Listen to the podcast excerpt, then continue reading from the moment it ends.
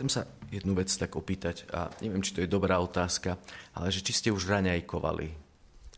Nie, tu viacerí kývu, že, že, že nie. A, a dúfam, že teraz som neprebudil to, že budete rozmýšľať do konca Svetej Omše, že ste nerenejkovali a že ste hladní. Ale a, a možno, že niektorí to doma už stihli sa naraňajkovať a je to tak dobre. Ale a, čo, prečo, prečo vlastne jeme? Prečo raňajkujeme, obedujeme?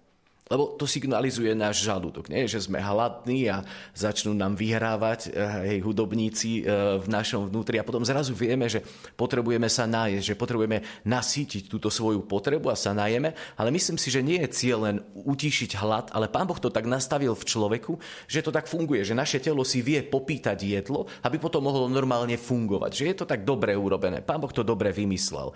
A Myslím, že my niekedy potrebujeme vnímať aj naše duchovné potreby a vnímať to, že či sme nasýtení aj vnútorne. Ale dnes tí apoštoli, ktorí v tom evaníliu videli tých 5000 mužov a kto vie, koľko žien a detí, ktorí boli okolo Ježiša, tak si všimli túto ich potrebu, že sú hladní. Lebo Ježiš išiel smútiť za Janom Krstiteľom, bol na pustom mieste, chcel byť s Bohom, modliť sa, jednoducho byť s otcom, ale zrazu prišli ľudia a on nemal to srdce, že by im povedal, že viete, čo ja teraz smutím, že, že nechajte ma tak, alebo a jednoducho im slúžil a celý deň im slúžil, tam je napísané, že uzdravoval im chorých.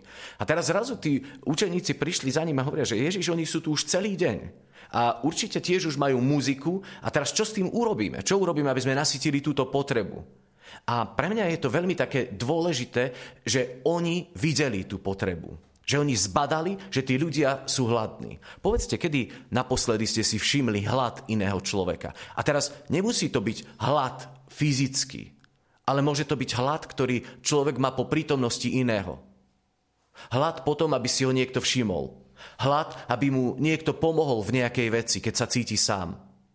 A mám taký pocit, že naše oči niekedy sú také uh, uzavreté pred potrebami iných ľudí a nevšímame si veľmi to, čo sa deje okolo nás, že nás to vedie ako keby tá doba byť zameraný príliš uh, na seba že sme sústredili na seba, možno najviac na našu blízkú rodinu, ale ako keby tie klapky sa nám už nedvíhajú tak, aby sme videli tú širokú potrebu alebo potrebu širšieho počtu ľudí, ktorí sú okolo nás. A myslím, že toto pre našu dobu je veľmi dôležité, že vidieť tých, ktorí sú hladní a potom nestačí len povedať si, že tak oni sú hladní, sú tu nejaké potreby, sú tu nejaké nedostatky, ktoré tí ľudia majú, ale že čo s tým urobíme? Tí učeníci videli túto potrebu a jednoznačne sa rozhodli, že to idú riešiť a preto prichádzajú za pánom Ježišom a hovoria, že, že oni sú hladní, že musíme s tým niečo urobiť. Viete, toto je prvý krok, ktorý keď vidíme nejakú potrebu v tomto svete, by sme mali urobiť. Že prísť pred pána Boha a povedať, Bože, ja vidím, že tu je problém v tomto svete. Vidím, že tu niečo nefunguje, že nie je tak, jak by malo byť. Čo s tým ideme robiť? A oni prišli za Ježišom a, a Ježiš im tak jednoznačne hovorí, že, že vy im dajte jesť. A podľa mňa pre nich to bol obrovský šok, hej, keď im zrazu hovorí toľko ľudí, vedeli, že majú 5 chlebov a dve ryby a on im hovorí, že vy im dajte jesť. Pán Boh môže urobiť zázrak. Môže robiť zázraky. On je Boh zázrakov. Ale veľakrát potrebuje to vykročenie človeka viery v tom, aby tá jeho milosť a moc mohla prísť a premeniť niečo. Spomente si na Kanu Galilejsku. To bolo presne to isté. Bola tam potreba, nemajú vína. Mária prišla za Ježišom a Ježiš najprv to nechcel a potom povedal, naplňte tie nádoby vodou a zaneste starejšiemu. To bol ten krok. Potreba, príchod za Ježišom a vyriešenie problému. A tu to bolo presne to isté. Ježiš, oni sú hladní, tak vy im dajte jesť. Máme iba 5 chlebov a dve ryby. A to je super. To je niečo, na čom to môžeme celé postaviť. My sa niekedy možno tiež tak cítime, že čo ja môžem urobiť? Mojich 5 chlebov a dve rybičky pre, taký veľk, pre takú veľkú potrebu tohto sveta. Čo ja s tým môžem urobiť? Lenže to málo, čokoľvek, čo každý z nás má, keď to dáme Bohu, tak on sa toho môže dotknúť a z 5 chlebov a dvoch rybičiek nasítiť tisíce ľudí. Toto je ten Boží princíp. Ak mu dáme to, čo máme, aj keď, aj keď sa cítime nehodný, slabý, maličký, možno niekedy unavený, frustrovaný, chorý, akokoľvek, možno starý alebo niektorý mladý, ale keď mu dáme to, čo máme, tak on sa toho môže dotknúť a môže to priniesť potom vyriešenie toho problému. Len uh, my potrebujeme mať odvahu s tým prísť. Pozri, tak toto som ja. Použi mňa. Ja chcem, aby boli ľudia nasýtení a ja som ti k dispozícii, Bože. A teraz potrebujeme očakávať, že čo Pán Boh s tým urobí, ako nás vovedie do toho, aby naozaj sa uh, mohlo šíriť jeho kráľovstvo. Pred dvoma dňami som sa rozprával s jednou ženou A, a jej svedectvo sa ma veľmi dotklo. A s manželom žili, e, žijú v Čechách a mali svoje tri deti a potom si adoptovali štvrtého chlapca romského pôvodu a vychovali ho od malička. A potom v jednom momente tej žene, kde si prišlo do ruky nejaký, nejaký bilten, kde boli odfotené deti, ktoré sú odložené. A ona povedala manželovi, že, že poď, že chcem sa tam ísť pozrieť. Niečo v nej sa dialo a oni sa šli pozrieť na to miesto a zrazu prišli k postielke jedného dievčatka, ktoré malo nejakú svalovú chorobu takú, že, že malo problém, svaly s klbmi nefungovali, že nevedela sa hýbať vôbec s rukami, nohami, nič. A teraz tá žena, manžel stal za ňou, stala pri tej posteli, sa pozerala na to dieťa a v tom momente ona vnímala veľmi silno vo svojom vnútri, že oni si ju majú zobrať domov. A teraz sa pozerala na toho manžela a manžel presne vedel, koľko bije že čo sa deje. A len kýval, že, že či to naozaj myslí, že či to je naozaj to, čo majú robiť.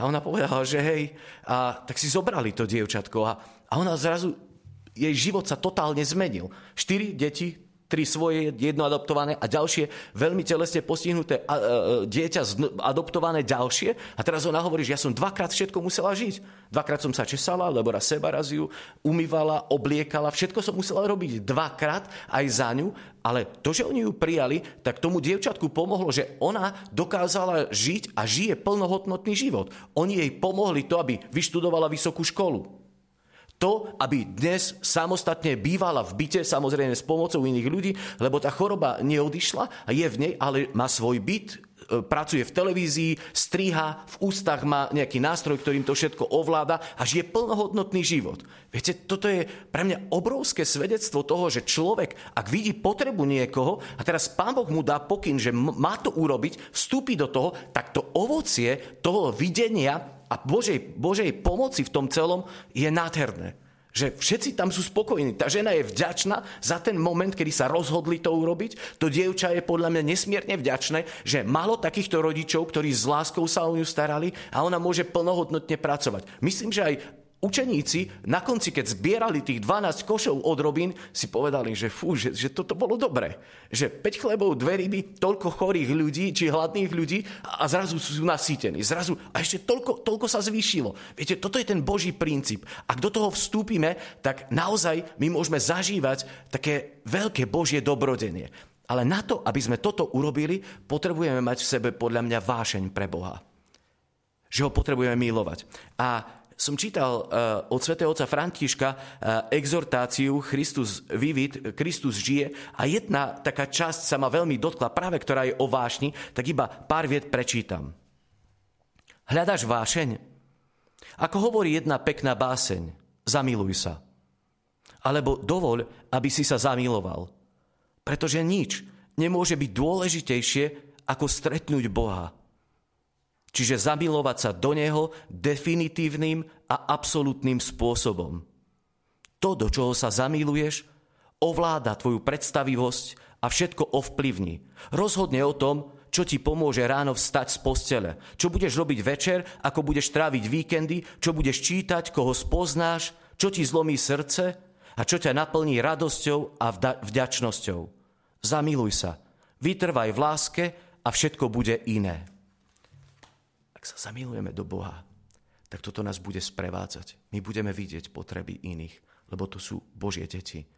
Naše srdce bude prepojené s otcovým srdcom a naša vášeň bude podobná jeho vášni v milovaní. Prosím, poďme ďalej. Naučme sa milovať Boha ešte viac. Nechaj toto stretnutie, aj táto Eucharistia s ním je znova ďalším krokom, že Bože, milujem ťa viac ako včera. A moja láska znova rastie a toto nás nenechá sedieť. My budeme vidieť, vstúpime do tých problémov s Bohom a potom sa budeme tešiť z ovocia toho, čo On urobil. Otec, ďakujem, že si nám dal oči. Ďakujem, že my môžeme vidieť a ďakujem, že máme ruky, že môžeme niečo urobiť. Prosím, pomôž nám, aby sme si nezatvárali oči, aby sme ruky nedávali do vrecák. Daj, aby sme boli tam, kde Ty nás chceš mať aby sme videli to, čo nám ukazuješ. Veď Ty si Boh, ktorý žije a kráľuje na veky vekov.